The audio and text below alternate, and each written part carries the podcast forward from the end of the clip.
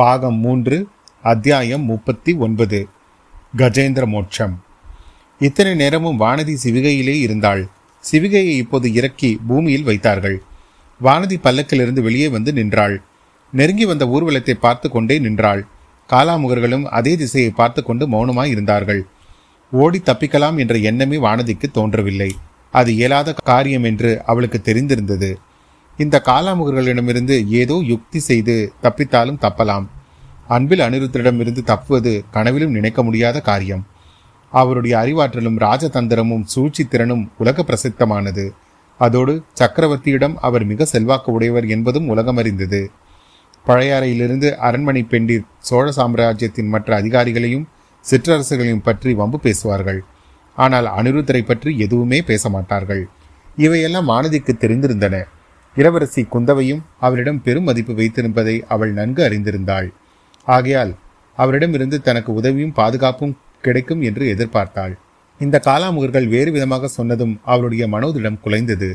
அவர் எதற்காக இந்த அனாதை பெண்ணை கைப்பற்ற சொல்லியிருக்க வேண்டும்? ஒருவேளை இவர்கள் பொய் சொல்லுகிறார்களோ என்னமோ.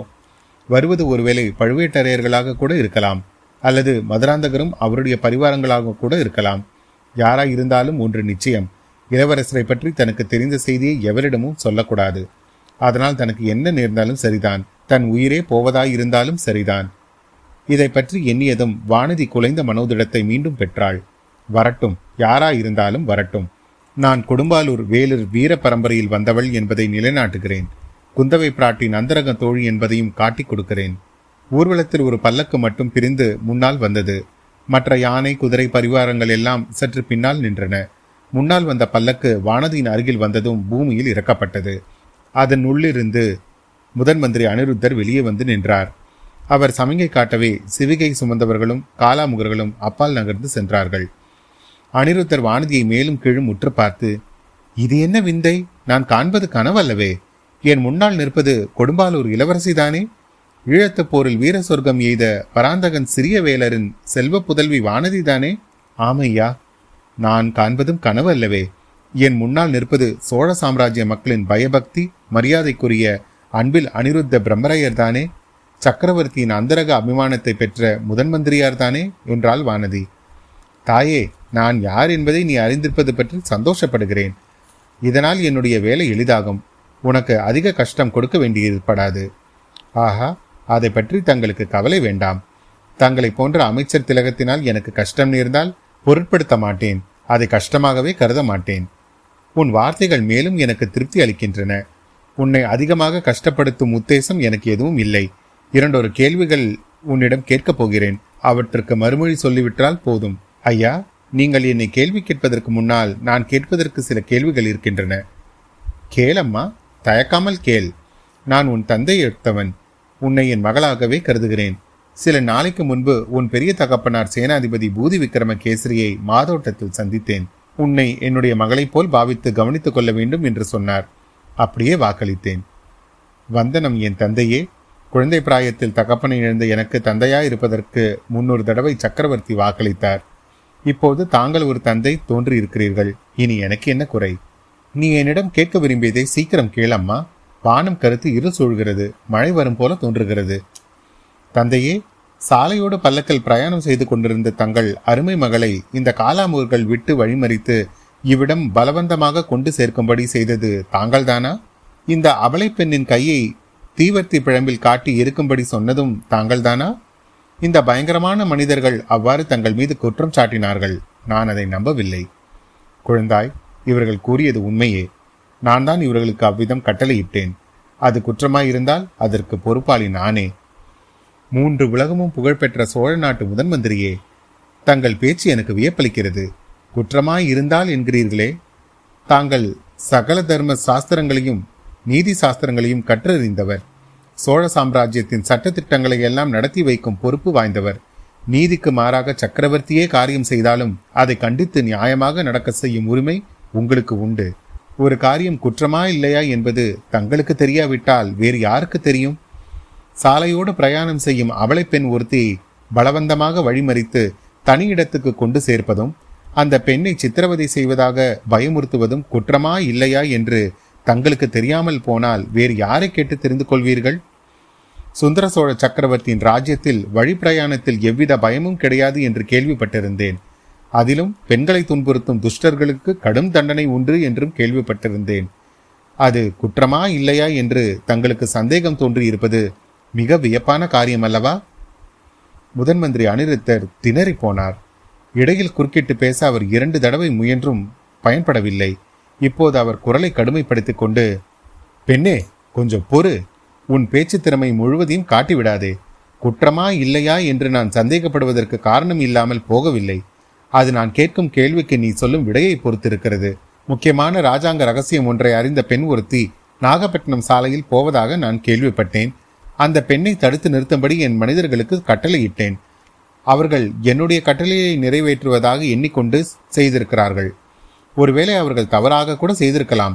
ராஜாங்க சதி வேளையில் ஈடுபட்ட பெண்ணுக்கு பதிலாக குழந்தை ஜோதிடரிடம் ஜோதிடம் கேட்டு வந்து திரும்பிய உன்னை கைப்பற்றி இருக்கக்கூடும். மகளே, நீ சொல், குழந்தையிலிருந்து பழைய அறைக்கு திரும்புவதுதான் உன் நோக்கமா? சிவிகை தூக்கிகள் தவறாக உன்னை நாகப்பட்டினம் சாலையில் கொண்டு போனார்களா? ராஜாங்கத்துக்கு விரோதமாக சதி செய்த ஒருவனை அந்தரங்கமாக பார்க்கும் நோக்கத்துடன் நீ நாகப்பட்டினத்துக்கு புறப்படவில்லை. இல்லை என்று நீ சொல்லி நிரூபித்தாயானால் இவர்கள் செய்தது குற்றமாகும். அதில் எனக்கு பங்கு உண்டுதான். என்ன சொல்கிறாய் பெண்ணே? இன்னும் தெளிவாகவே கேட்டுவிடுகிறேன். இளவரசன் அருள்மொழிவர்மனை ரகசியமாக சந்திப்பதற்காக நீ நாகைப்பட்டினத்துக்கு புறப்படவில்லையே. இளவரசி இப்போது கதி கலங்கி போனாள். முதன்மந்திரி அனிருத்தரை எரித்து விடலாமா என்று அவளுக்கு அவ்வளவு ஆத்திரம் வந்தது. ஆனால் ஆத்திரத்தை வெளியில் காட்டுவதில் பயனில்லை என்று உணர்ந்தாள். கள்ளம் கவடம் அறியாதிருந்த அந்த சாது பெண்ணுக்கு அப்போது எங்கிருந்தோ ஆழ்ந்து சிந்திக்கும் சக்தியும் சூழ்ச்சித்திறனும் ஏற்பட்டிருந்தன. ஆகையால் முதன்மந்திரியின் கேள்விக்கு நேரடியாக பதில் சொல்லாமல், ஐயா, இது என்ன வார்த்தை? இளவரசர் அருள்மொழிவர்மரையா ராஜாங்கத்துக்கு விரோதமாக சதி செய்தார் என்று சொல்லுகிறீர்கள்? சக்கரவர்த்தியின் அருமை குமாரரை பற்றி நீர் இவ்விதம் பேசுவது குற்றம் அல்லவா? சோழகுலத்துக்கு எதிரான சதி அல்லவா? ஆஹா, இதை பற்றி நான் உடனே குந்தவை பிராட்டியிடம் சொல்லியாக வேண்டும் என்றாள். பேஷாக சொல் தாயே. என்னுடைய கேள்விக்கு பதில் சொல்லாவிட்டால் பிறகு ஒரு கணம் கூட இங்கே தாமதிக்க வேண்டிய அவசியமில்லை. நானே உன்னை இளைய பிராட்டியிடம் பத்திரமாக கொண்டு போய் சேர்ப்பிக்கிறேன்.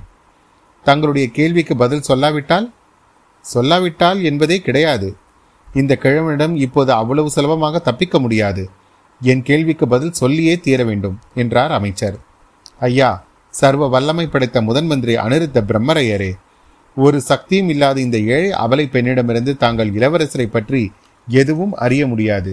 இந்த யமக்கிங்கர்கள் சற்று முன் பயமுறுத்தியது போல் என் கையை தீயிலிட்டு எரித்த போதிலும் நான் ஒன்றும் சொல்லப் போவதில்லை. கொடும்பாலூர் வீரவேலர் குலத்து கோமகளே, உன்னுடைய மன உறுதியை கண்டு மெச்சுகிறேன். ஆனால் இளவரசரை பற்றி ஒரு விவரமும் சொல்ல மாட்டேன் என்று நீ கூறினாயே, அது அவ்வளவு சரியன்று. ஏற்கனவே சில விவரங்கள் நீ சொல்லிவிட்டாய். இன்னும் ஒரு விவரத்தையும் சொல்லிவிட்டால் அதிக நஷ்டம் ஒன்றும் நேர்ந்து விடாது. என் வேலையும் எளிதாய் போய்விடும். வானதி மறுபடியும் திடுக்குற்றாள். வாய் தவறு ஏதாவது சொல்லிவிட்டோமோ என்று நினைத்தபோது அவருடைய நெஞ்சை யாரோ இறுக்கி பிடிப்பது போல் இருந்தது. உடம்பெல்லாம் பதறியது. இல்லை, நான் ஒன்றும் சொல்லிவிடவில்லை. இந்த கிழவர் என்னை ஏமாற்ற பார்க்கிறார் என்று எண்ணி சிறிது தைரியம் அடைந்தாள். ஐயா, வேதம் சொல்லும் உம்முடைய வாயிலிருந்து பொய் வரலாமா? சுந்தர சோழரின் முதல் அமைச்சரே, இல்லாததை கற்பித்து சொல்லலாமா? நான் இளவரசரை பற்றி எதுவும் கூறவில்லையே. நான் ஏதோ கூறியதாக சொல்கிறீரே என்றாள். யோசித்துப்பார், நன்றாக எண்ணிப்பார். ஒரு விஷயத்தை பற்றி பேசாமலேயே அதை பற்றி விவரத்தை தெரிவிக்க முடியாது என்று நீ கருதினால் அது பெரிய தவறு. நீ சொல்லாமல் சொன்ன விவரத்தை குறிப்பிடுகிறேன் கேள். இளவரசர் அருள்மொழிவர்மர் கடலில் மூழ்கி இறந்து விட்டதாக உலகமெல்லாம் பேச்சாக இருக்கிறது. குடிமக்கள், அதிகாரிகள் அனைவரும் சோக கடலில் ஆழ்ந்திருக்கிறார்கள். உனக்கும் அந்த செய்தி தெரியும். அப்படி இருக்கும்போது நீ இளவரசரை பற்றி ஒரு விவரமும் சொல்ல மாட்டேன் என்று கூறினாய். அதிலிருந்து வெளியாவது என்ன? இளவரசர் இறக்கவில்லை என்பது உனக்கு தெரியும் என்று ஏற்படுகிறது. அவரை பார்ப்பதற்கு நீ நாகப்பட்டினம் போகிறாய் என்று நான் சொன்னதையும் நீ மறுக்கவில்லை. இறந்து போன இளவரசரை நான் எப்படி பார்க்க முடியும் என்று நீ திருப்பியும் கேட்கவில்லை. நாகப்பட்டினம் போகவில்லை, வேறு இடத்துக்கு போகிறேன் என்றும் நீ சொல்லவில்லை. ஆகையால் நாகப்பட்டினத்தில் இளவரசர் உயிரோடு இருக்கிறார் என்பதையும் அவரை பார்க்க போகிறாய் என்பதையும் ஒப்புக்கொண்டு விட்டாய். மிச்சம் நீ சொல்ல வேண்டிய விவரங்கள் இரண்டே இரண்டுதான். நாகப்பட்டினத்தில் இளவரசர் எங்கே இருக்கிறார் என்று சொல்ல வேண்டும். அந்த செய்தி உனக்கு எப்படி தெரிந்தது என்றும் கூற வேண்டும். இந்த இரண்டு விவரங்களையும் நீ கூறிவிட்டால் அப்புறம் ஒரு கணம் கூட இங்கே தாமதித்து இந்த கிழவனோடு பேசிக்கொண்டிருக்க வேண்டிய அவசியம் இல்லை. உனக்கு எங்கே போக விருப்பமோ அங்கே நீ போகலாம். வானதியின் உள்ளம் இப்போது அடியோடு கலங்கி போய்விட்டது. முதன் மந்திரி கூறியது உண்மை என்றும் தன்னுடைய அறியாமையினால் இளவரசரை காட்டிக் கொடுத்து விட்டதாகவும் உணர்ந்தாள். தான் செய்துவிட்ட குற்றத்திற்கு பிராயச்சித்தம் உண்டோ? கிடையவே கிடையாது. உயிரை விடுவதை தவிர வேறு ஒன்றும் இல்லை. ஐயா, தாங்கள் என் பெரிய தந்தையின் ஆப்த நண்பர் என்று சொன்னீர்கள். என்னை தங்கள் மகள் என்றும் உரிமை கொண்டாடினீர்கள். தங்களை ஒன்று கேட்டுக்கொள்கிறேன். நான் நாகப்பட்டினம் போகவும் விரும்பவில்லை, பழையாறைக்கு போகவும் விரும்பவில்லை. கொடும்பாலூருக்கு போக விரும்புகிறேயாக்கும். அது நியாயம்தான். அங்கேயே உன்னை கொண்டு போய் சேர்ப்பிக்கிறேன். இல்லை ஐயா, கொடும்பாலூர் போகவும் நான் விரும்பவில்லை. இந்த உலகத்தை விட்டு மறு உலகத்துக்கு போக விரும்புகிறேன். தங்களுடைய ஆட்களிடம் சொல்லி, அதோ தெரிகிறதே அந்த பலிப்பீடம், அதில் என்னை பலி கொடுத்து விடச் சொல்லுங்கள். நான் தயாராக இருக்கிறேன் என்று சொன்னாள். தாயே, உன்னுடைய விருப்பம் அது எதுவாக இருந்தாலும் அதை நிறைவேற்றி வைப்பதாக சொன்னேன். ஆகையால் மறு உலகத்துக்குத்தான் நீ போக வேண்டும் என்றால் அங்கேயே அனுப்பி வைக்கிறேன். ஆனால் என்னுடைய கேள்விகளுக்கு விடை சொல்லியாக வேண்டும். ஐயா, என்னை வீணில் துன்புறுத்த வேண்டாம். நான் எந்த கேள்விக்கும் பதில் சொல்லப் போவதில்லை. என்னை தங்கள் மகளாக கருதுவதாக சற்று முன்னால் சொன்னீர்களே, அது உண்மையாயிருந்தால் மகளே, அதில் யாதொரு சந்தேகமும் இல்லை. உன்னை நான் பெற்ற மகளாகவே கருதுகிறேன். உன் குடும்பத்தார் உன் குடும்பத்தார் எனக்கு எவ்வளவு வேண்டியவர்கள் என்பது ஒருவேளை உனக்கு தெரிந்திராது. உன் பெரிய தந்தையும் நானும் நாற்பது ஆண்டு கால தோழர்கள். ஆனால் ராஜாங்க காரியங்களில் சிநேகிதம் உறவு என்றெல்லாம் பார்ப்பதில்லை. பெற்ற தந்தை என்றும் பார்க்க முடியாது, அருமை குமாரி என்றும் பார்க்க முடியாது. ஏன், சக்கரவர்த்தியின் காரியத்தையே பார். தமது சொந்த குமாரன் ராஜாங்கத்துக்கு விரோதமாக சதி செய்தபடியால் அவனை சிறைப்படுத்திக் கொண்டு வரும்படி கட்டளையிடவில்லையா? ஐயா, பொன்னியின் செல்வரை பற்றியா இவ்வாறெல்லாம் பேசுகிறீர்கள்? அவர் ராஜாங்கத்துக்கு விரோதமாக என்ன சதி செய்தார்? ஓஹோ, உனக்கு அது தெரியாத போல இருக்கிறது. இலங்கைக்கு போர் செய்ய போவதாக சொல்லிவிட்டு பொன்னியின் செல்வர் போனார். அங்கே தமது வீரப்படைகள் இலங்கை படைகளை முறியடித்தன. அந்த சந்தர்ப்பத்தை உபயோகப்படுத்தி கொண்டு இளவரசர் அருள்மொழிவர்மர் இலங்கை சிங்காதனத்தை கைப்பற்றி கொள்ள பார்த்தார். அது ராஜாங்கத்துக்கு விரோதமான சதி அல்லவா? இதை அறிந்ததும் சக்கரவர்த்தி தமது திருக்குமாரரை சிறைப்பிடித்துக் கொண்டு வருவதற்கு கட்டளை அனுப்பினார். இளவரசர் அக்கட்டளையை மீறி கடலில் வேண்டுமென்று குதித்து தான் இறந்து விட்டதாக பொய் செய்தியை பரப்பச் செய்தார். பிறகு கரையேறி எங்கேயோ ஒளிந்து கொண்டு மறைந்திருக்கிறார். இந்த விவரங்கள் உனக்கு தெரியாதபடியால் அவர் இருக்கும் இடத்தை நீ சொல்ல மறுக்கிறாய் போலும்.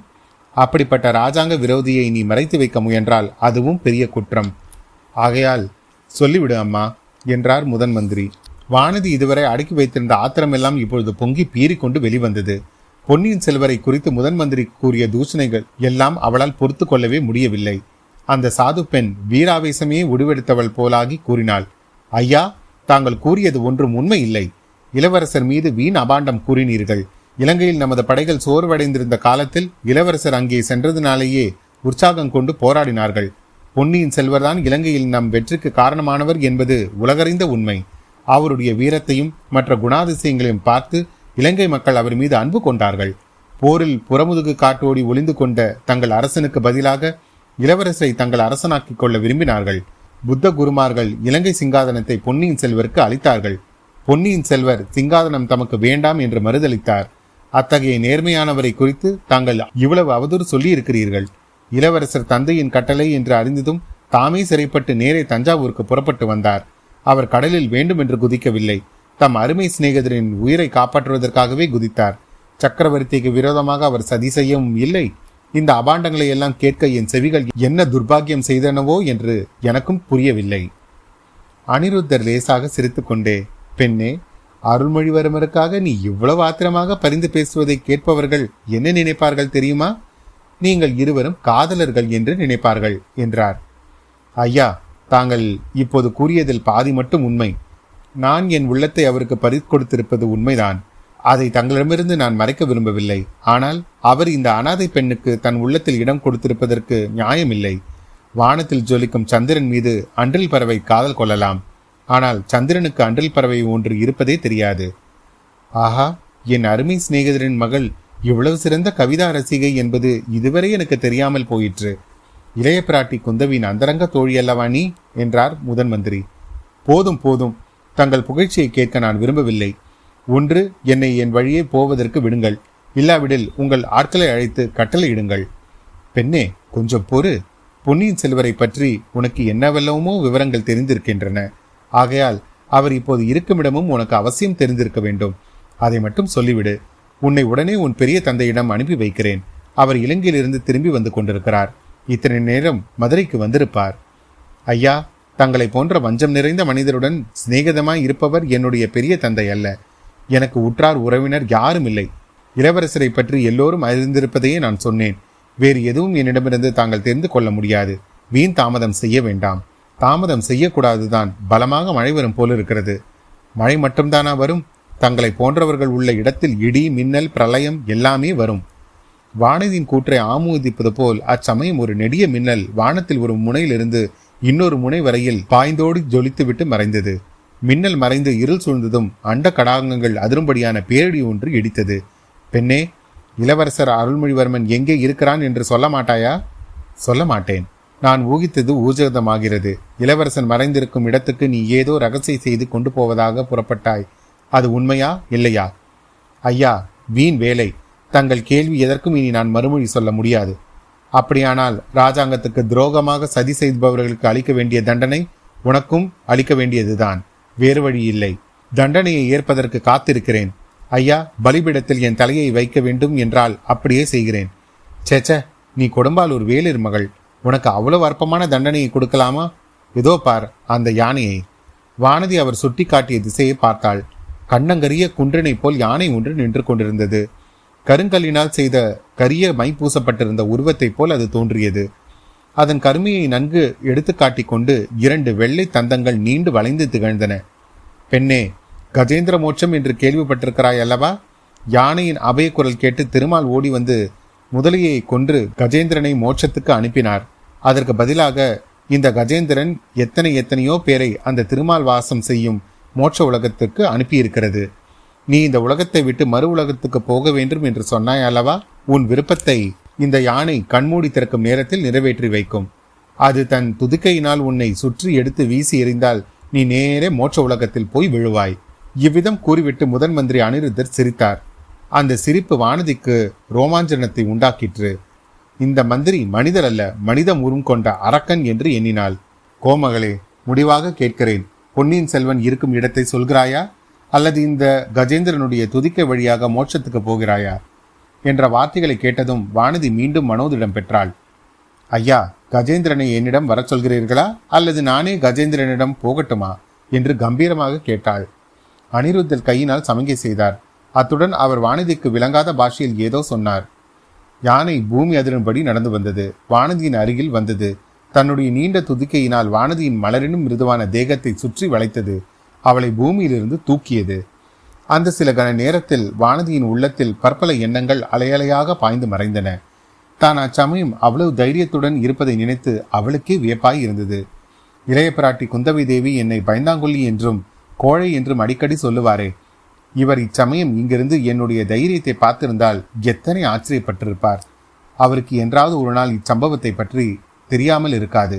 பொன்னியின் செல்வருக்காக நான் தீரத்துடன் உயிரை விட்டது பற்றி அறிந்து கொள்வார். இதை இளவரசரிடமும் சொல்லியே தீர்வார். அப்போது இளவரசர் என்னை பற்றி என்ன நினைப்பார்? இந்த ஓடக்கார பெண்ணை காட்டிலும் கொடும்பால் ஒரு வேளார் மகள் தைரியசாலி என்று அப்போதாவது அறிந்து கொள்வார் அல்லவா? யானையின் துதிக்கை மெல்ல மெல்ல மேலே எழுந்தது. அத்துடன் வானதியும் மேலே ஏறினாள். ஆம், இந்த பிரம்மராட்சசர் கூறியது உண்மைதான். இந்த கஜேந்திரன் என்னை நேரே மோட்சத்துக்கு தான் அனுப்பிவிடப் போகிறது. அடுத்த கணம் என்னை வீசி எறிய போகிறது. எத்தனை தூரத்தில் போய் விழுவேனோ தெரியவில்லை. ஆனால் விழும்போது எனக்கு பிரஞ்ஞை இருக்காது. அதற்குள் உயிர் போய்விடும். வானதி இப்போது யானையின் மத்தகதத்தின் மேலே போய்விட்டாள். கண்களை மூடிக்கொண்டாள். யானை தன் துதிக்கையை சுழற்றியது. வானதியை விசிறி எறிவதற்கு சித்தமாயிற்று. இந்த சமயத்தில் கடவுள் அருளால் வானதி தன் சுய நினைவை இழந்துவிட்டாள். அத்தியாயம் முப்பத்தி ஒன்பது நிறைவுற்றது.